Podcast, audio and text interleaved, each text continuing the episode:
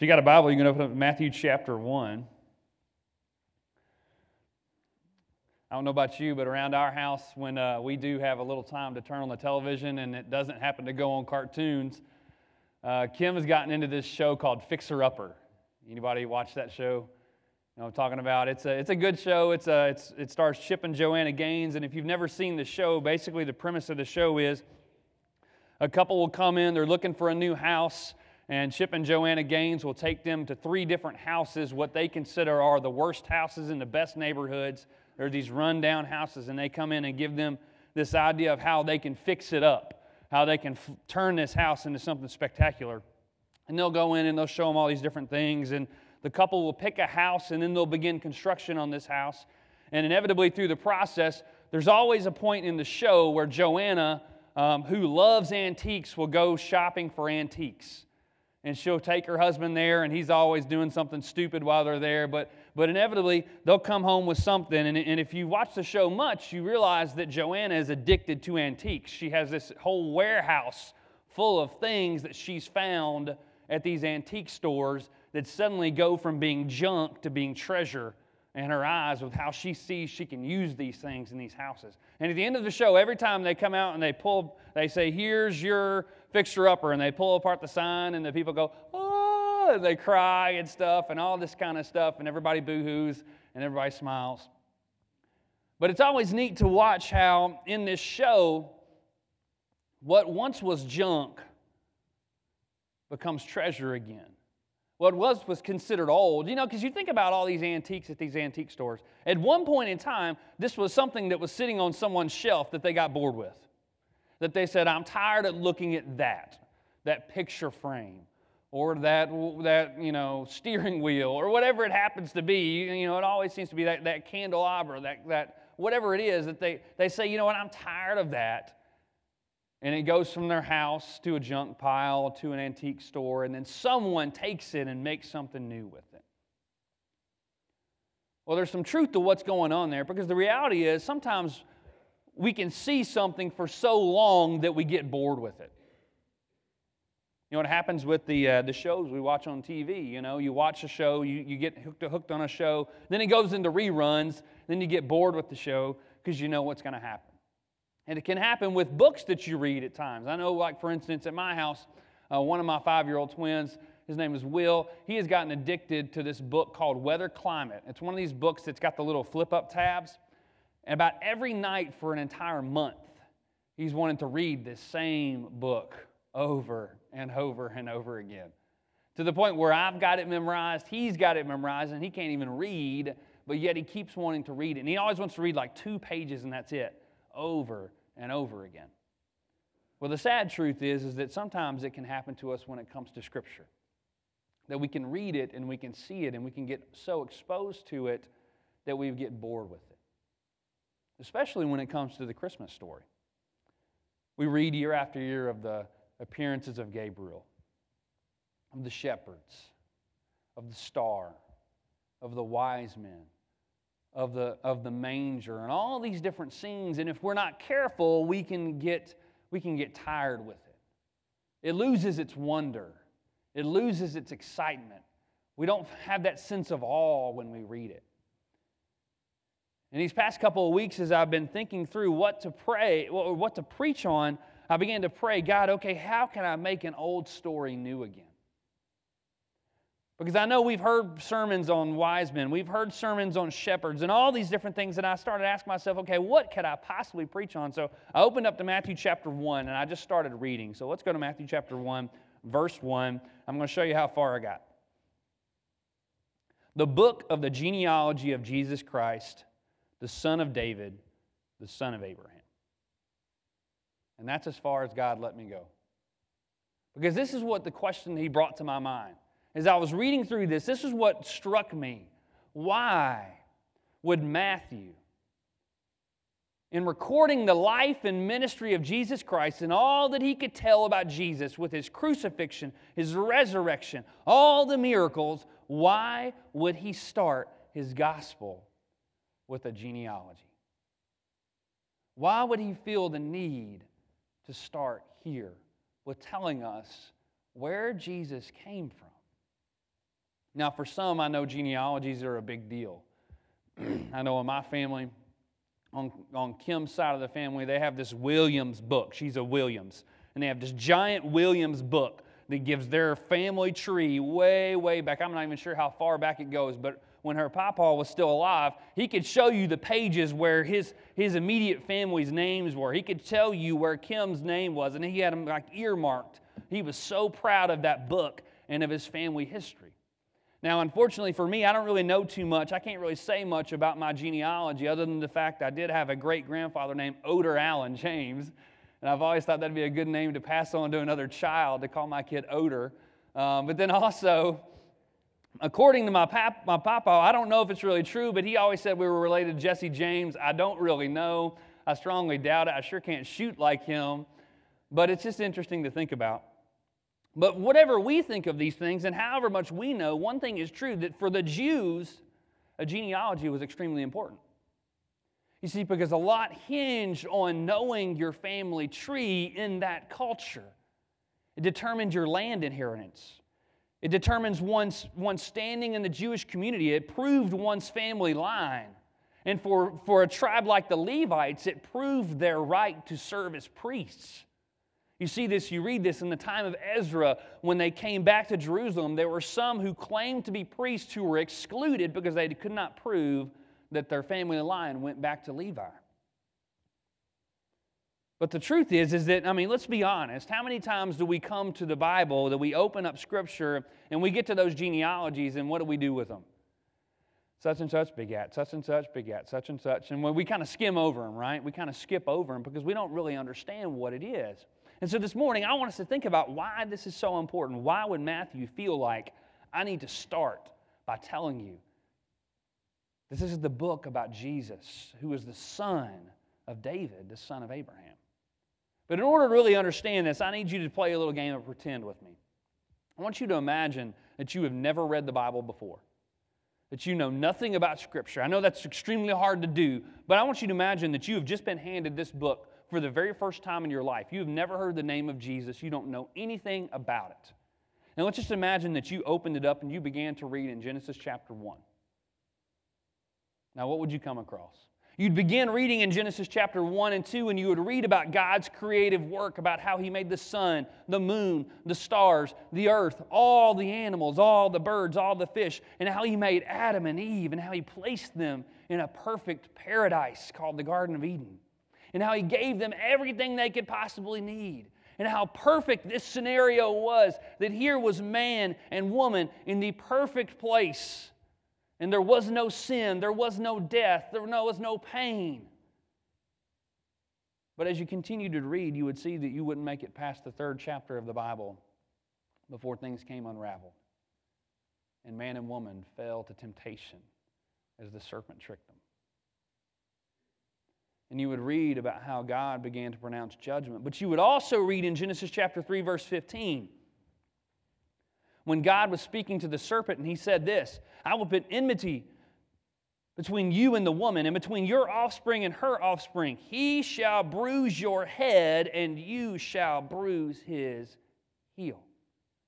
Now, we as Bible believing Christians know this to be the, the first messianic prophecy, right?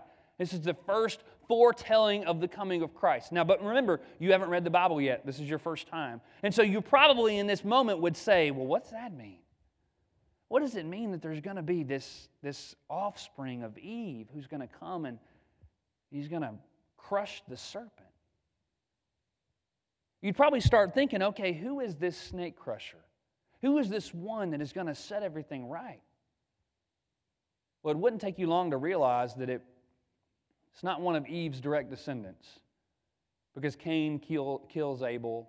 And honestly, the Bible doesn't say much about Seth other than the fact that it begins to trace a genealogy through his line. You would read a long list of names of different men, some of whom are described as walking with God. But at the same time, you would read about how man began a downward spiral into sin that brought us to the point of the great flood. Because man had become so sinful, God had determined it was time to start over.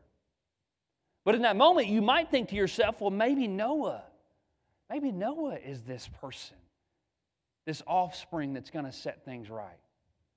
Because, you know, the Bible describes him as a righteous man.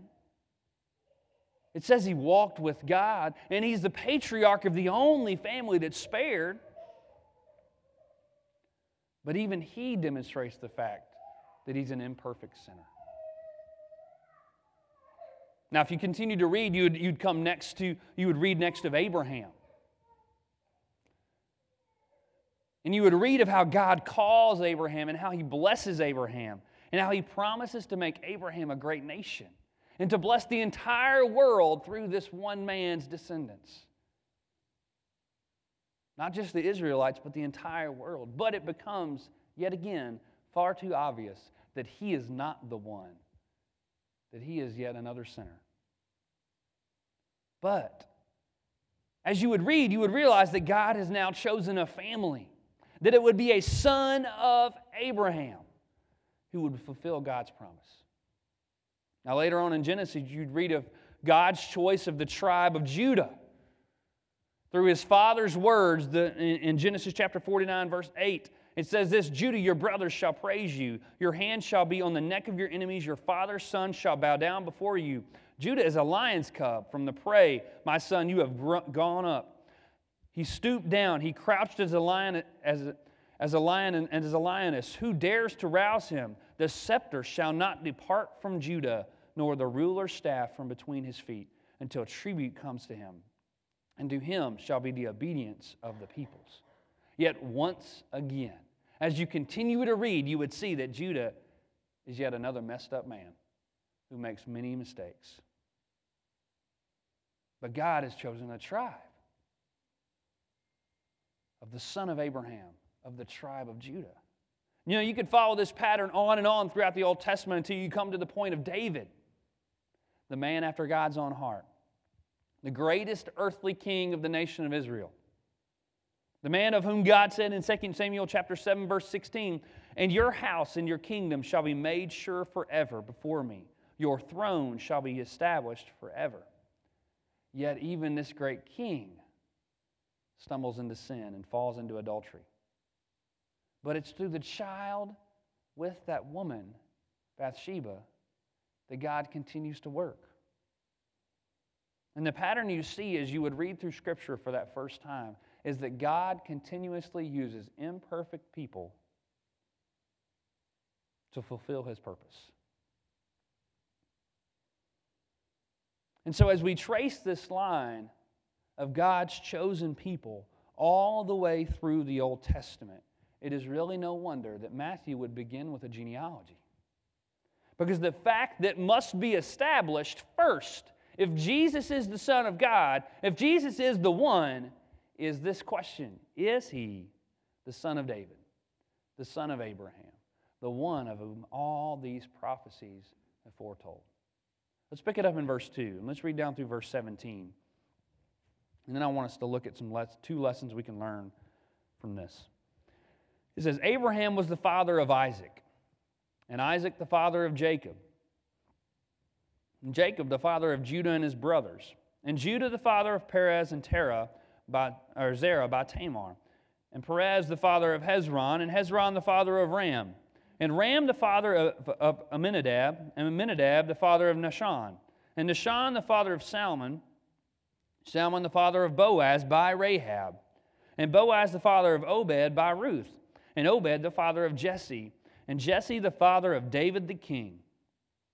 And David was the father of Solomon by the wife of Uriah, and Solomon the father of Rehoboam, and Rehoboam the father of Abijah, and Abijah the father of Asaph, and Asaph the father of Jehoshaphat, and Jehoshaphat the father of Joram, and Joram the father of Uzziah, and Uzziah the father of Jotham, and Jotham the father of Ahaz, and Ahaz the father of Hezekiah, and Hezekiah the father of Manasseh, and Manasseh the father of Amos, and Amos the father of Josiah, and Josiah the father of Jeconiah, and his brothers at the time of the deportation to Babylon. And after the deportation to Babylon, Jeconiah was the father of Shealtiel, and Shealtiel the father of Zerubbabel, and Zerubbabel the father of Abiud, and Abiud the father of Eliakim, and Eliakim the father of Azor, and Azor the father of Zadok, and Zadok the father of Achim, and Achim the father of Eliud, and Eliud the father of Eleazar, and Eleazar the father of Matthan, and Matthan the father of Jacob, and Jacob the father of Joseph, the husband of Mary, of whom Jesus was born, so who is called the Christ. So all the generations from Abraham to David were 14 generations. From David to, the deportation to Babylon, 14 generations. And from the deportation to Babylon to the Christ, 14 generations. Two lessons I want us to see from these verses this morning is first of all this God does not abandon his promises. As we read through the thousands of years of the Old Testament, all the way to the time of Jesus' birth. Many of, of those years recorded in the genealogy here, what we discover is that God is passionately and purposefully bringing his promise to fulfillment, even through the imperfect lives of his people. In fact, I think it's true that God gets even more of the glory when he works through imperfect people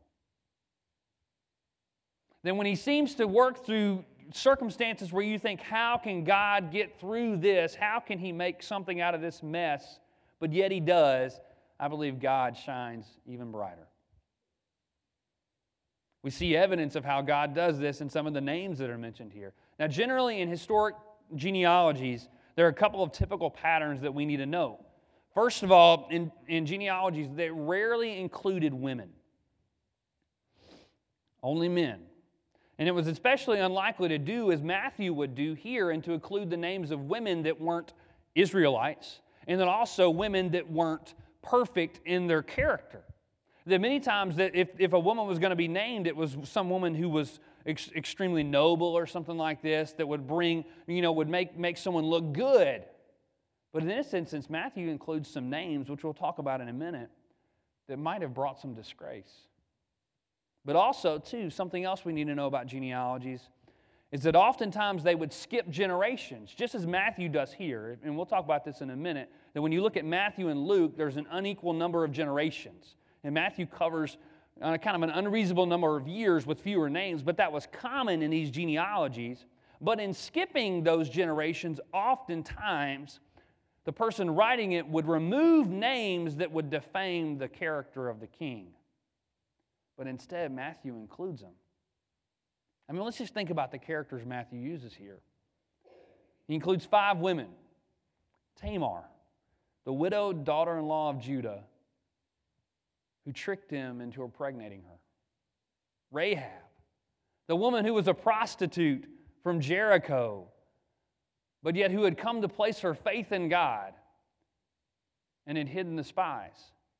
Ruth, the Moabite woman whose people had been cursed by God, but yet who God chose to work through because of her faithfulness. Bathsheba, who was not named by name here, but just was called the wife of Uriah. The woman who, who David had had an affair with and whose husband David had had killed. And finally, Mary, the pregnant but yet betrothed virgin. Now, any earthly king might be tempted to blot those names out for one reason or another, but Matthew chooses to show those names off. But it's not just about women here. Matthew includes some several kind of notorious men here, men who made a mess of Israel. For instance, just to name two, there was Rehoboam, the son of Solomon, who divided the kingdom. How would you like that for your legacy? Well, what did you accomplish as a king? Well, I, I divided Israel. I led to the, the split or Jeconiah, the one of whom God said that none of his biological descendants would ever sit on the throne. Just to name a couple. But yet, here, as my study Bible put it, Jesus' line is made up of men, women, adulterers, prostitutes, heroes, and Gentiles. And Jesus will be the Savior of them all. And so God continued to work out his promise even through the tarnished history of his people. And if nothing else, it demonstrates God's committed love to us. That even though we were a mess, even though his people were a mess, and at every turn there seemed to be something going on, God worked through thousands of years to bring us to the point that a baby would be born in a manger. That from Genesis 3:15 until the time Jesus was born, God never failed on his promise. That even when the people of Israel were sent off into exile, God was still working to fulfill his promise. Second thing we need to see from this is this that all of Scripture points to Jesus. And when we trace this storyline of Scripture, we were reminded very quickly that each and every page points to the Christ. That when Matthew writes of Jesus being the son of Abraham, the son of David, he's, he's emphasizing that Jesus couldn't just be some random child by some random woman. But instead, if he was going to be the fulfillment of prophecy, then he had to come in a particular time to a particular family. That the Old Testament basically serves as a roadmap that leads us to the birth of a Savior. That he was and is the promised one, the son of Abraham who could bless all nations, and the son of David who will sit on the throne forever. Now, like I mentioned a minute ago, it's worth noting here that, that there are differences when you look at Matthew's genealogy and Luke's genealogy in, in Luke chapter 3, verse 23 through 38. You will find some differences, but there's a couple of different ways that we can think about this. If you were to look at him, you'll see that there's an unequal number of names. You'll also see that there's times when the two, when the two genealogies split and then they come back together. And you can think, well, how does that work? Well, there's a couple of different options to the way we can interpret this that still hold Scripture as inerrant. And the first is this is that we can look at it like this to think, well, okay, Matthew tells of Joseph's lineage while Luke tells of Mary's lineage. And it makes sense because if you think about it, if you read the nativity stories, Matthew seems to speak primarily from Joseph's perspective, right? He tells of Gabriel's visit to Joseph. And everything seems to come from his point of view. Whereas Luke tells the story from Mary's perspective. It's Mary's visit with Gabriel, it's Mary's trip to John or to see Elizabeth, all those kind of things. And so it seems to be that the two come from different, two different angles. However, there's a couple of problems with this view. First of all, like I mentioned before, ancient genealogies were typically not traced through the life of the mother. And so it, was kind of, it would be kind of unusual for Luke to do so. Not that he couldn't, but it would be unusual. But if they're both biological lines, then how did they split and come back together? That just doesn't really, it, there's, there's some difficulties there unless people had two different names. But there's another way that we can look at this that I kind of lean toward. And that's that Matthew is giving the royal line to the throne, whereas Luke is giving the biological line. In other words, a royal line would be who has the right to sit on the throne of David. Now, this may not always pass to a biological son. Let's imagine that a king did not have a son, or, or if he did have a son, maybe the king was not, that son was not fit to rule. And so maybe that right to rule would go to a nephew, or to a cousin, or to some other person. And so the idea here is that Matthew is tracing the line through who had the right to sit on the throne, whereas Luke is tracing the line through who was the biological descendant of David. Because you see it even at the beginning. Matthew traces through Solomon, who sat on the throne, where Luke traces through Nathan. And so when we use that interpretation, it makes everything work together too. Because there's something else we need to understand is that when we use the term the father of in genealogies, it didn't always refer to a biological son. Because if you read Matthew, you'll see that sometimes it's a, it's a grandfather to a grandson or to a great grandson. Or maybe it was an adopted son, as with the case of Joseph to Jesus. But when we assume this interpretation, when we say, okay, maybe this is it, what does it tell us?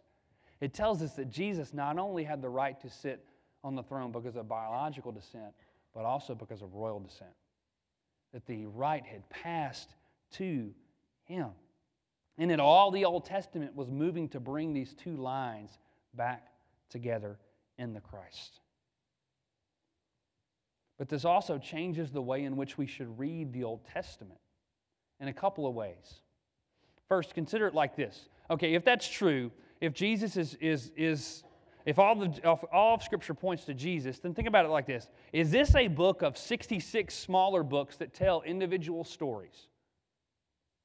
Or is this one book written by 66 different authors that tells one overarching story of God's work in the world? I believe the second is true. I believe that even though it was written by 66 different authors, or not 66 different authors, but many different authors over the course of thousands of years, God was orchestrating so that it would come together to tell one grand story of God's love and God's work in this world. But as believers today, sometimes we can get tired with certain parts of it. We can unintentionally disregard certain chunks of it and think, well, that's not really relevant to me today. Why do I need to read about Leviticus? Why do I need to read of the Old Testament? Why can't I just spend my time in the New Testament and just I'll just focus on the words of Jesus? I'll just read the I'll just read the epistles because that's all the practical stuff. I'll just stick there.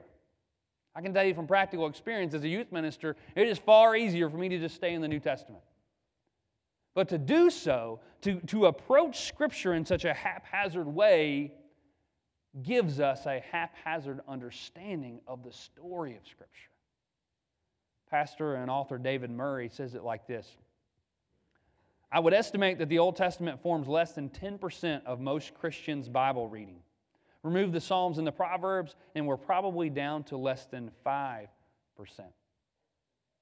And so, if we're not in the Word, especially the older part of the Word, how can we truly understand the work of God through all of history? I mean, just consider the way that Jesus dealt with this issue. If you were to look in, in Luke chapter 24, flip there real quick. Luke chapter 24, verse 25.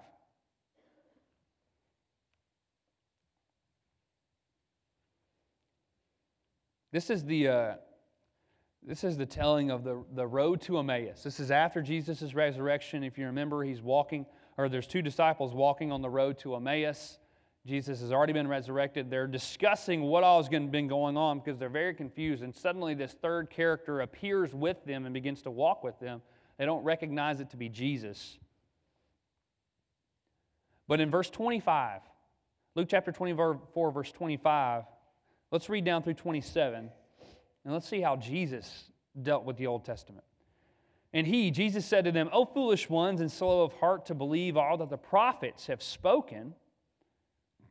Was it not necessary that the Christ should suffer these things and enter into his glory? And beginning with Moses and all the prophets, that's a euphemism for the Old Testament. When we say the beginning with Moses, they're not talking about Exodus, they're talking about the books of Moses and all the prophets. That's a way of saying the Old Testament. And beginning with Moses and all the prophets, he interpreted to them in all the scriptures the things concerning himself. And skip down to verse 44. Then he said to them, These are my words that I spoke to you while I was still with you, that everything written about me in the law of Moses and the prophets and the Psalms must be fulfilled. Then he opened their minds to understand the scriptures and said to them, Thus it is written that the Christ should suffer and on the third day rise from the dead, and the repentance for the forgiveness of sins should be proclaimed in his name to all nations, beginning from Jerusalem. You are witnesses to these things. And so, my point is this unless we understand the storyline of Scripture and how Jesus fulfills it, how could we possibly say to someone else, Thus it is written? Jesus didn't just point to the things he did, he pointed to the Old Testament and said, It was talking about me.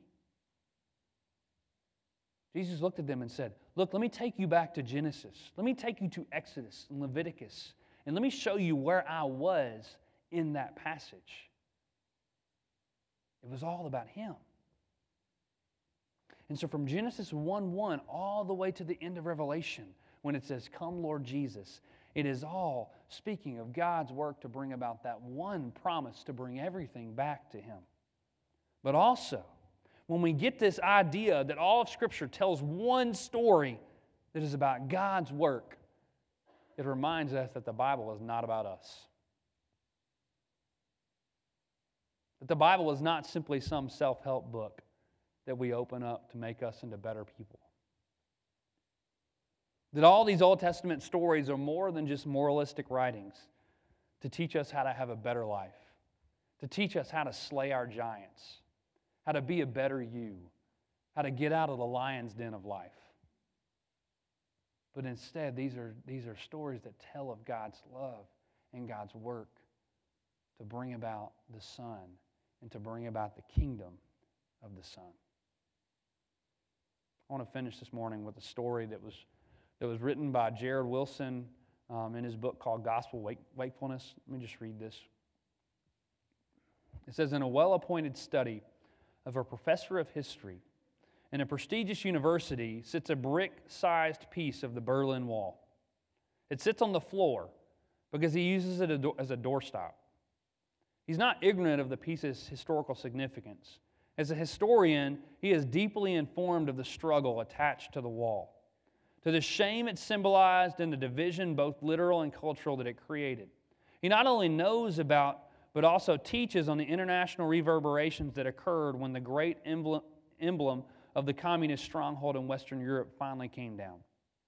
Meanwhile, in a small, dingy apartment in Midwest America lives an elderly immigrant woman who sells newspapers and fresh cut flowers during the day and cleans an office building in the evenings to get by. On an iron shelf in her bedroom sits a small, lidless glass jar, and in that jar is a piece of the Berlin Wall the size of a marble.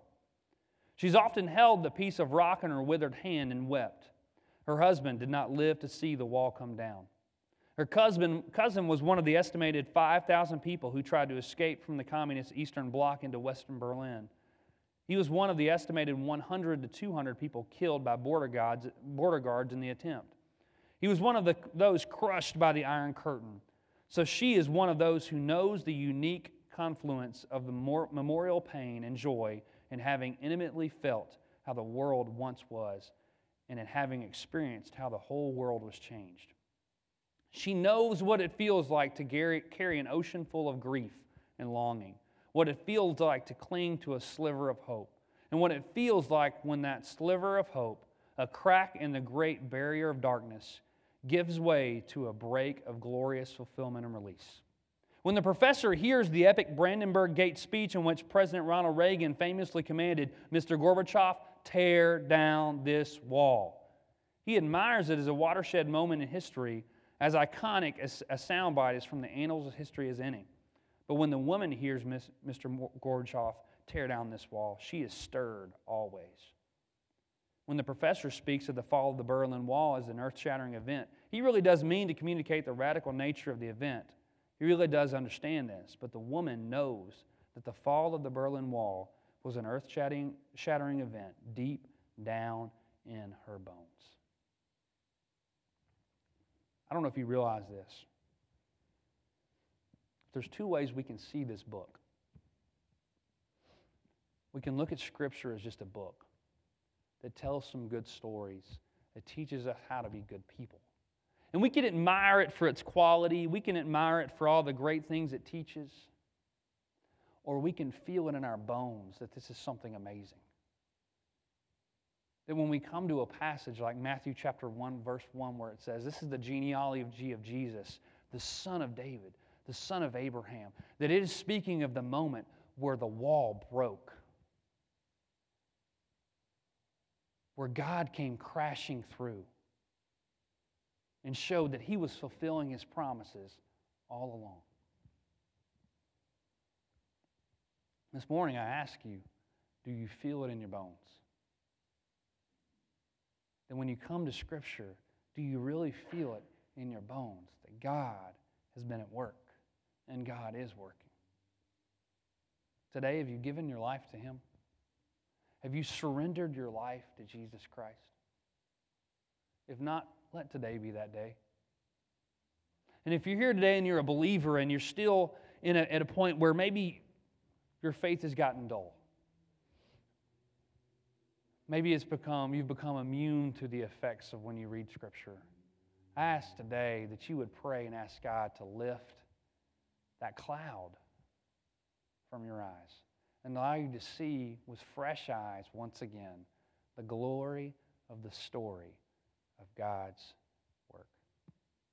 Let's pray.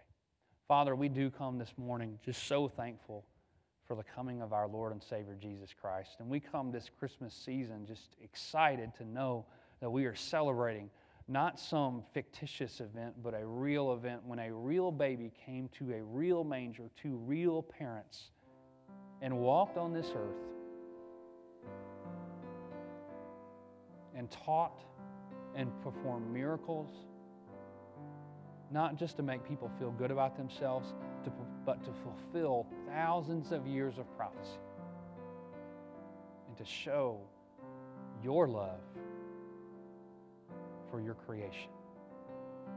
And most importantly, for us. Father, we come here in this moment in a time of invitation, asking that you would move. God, I pray that if there are those in this room who do not know Jesus Christ as their Lord and Savior, that today would be that day that they would surrender their lives to the baby in the manger who became the Savior on the cross. And for us who are believers in this room, God, I pray that you would renew our hearts today, that we would come into this Christmas season excited once again to celebrate the coming of our King. And that we would look forward, that we would look ahead with anticipation to the day when our King would come again. That we would be reminded that we do not serve a dead Savior, but a risen Savior who is coming again. And we would pray steadfastly every day that, that Jesus would come. Father, in this time of invitation, I pray that you would act, that you would move. And it's in Jesus' name that we do pray these things.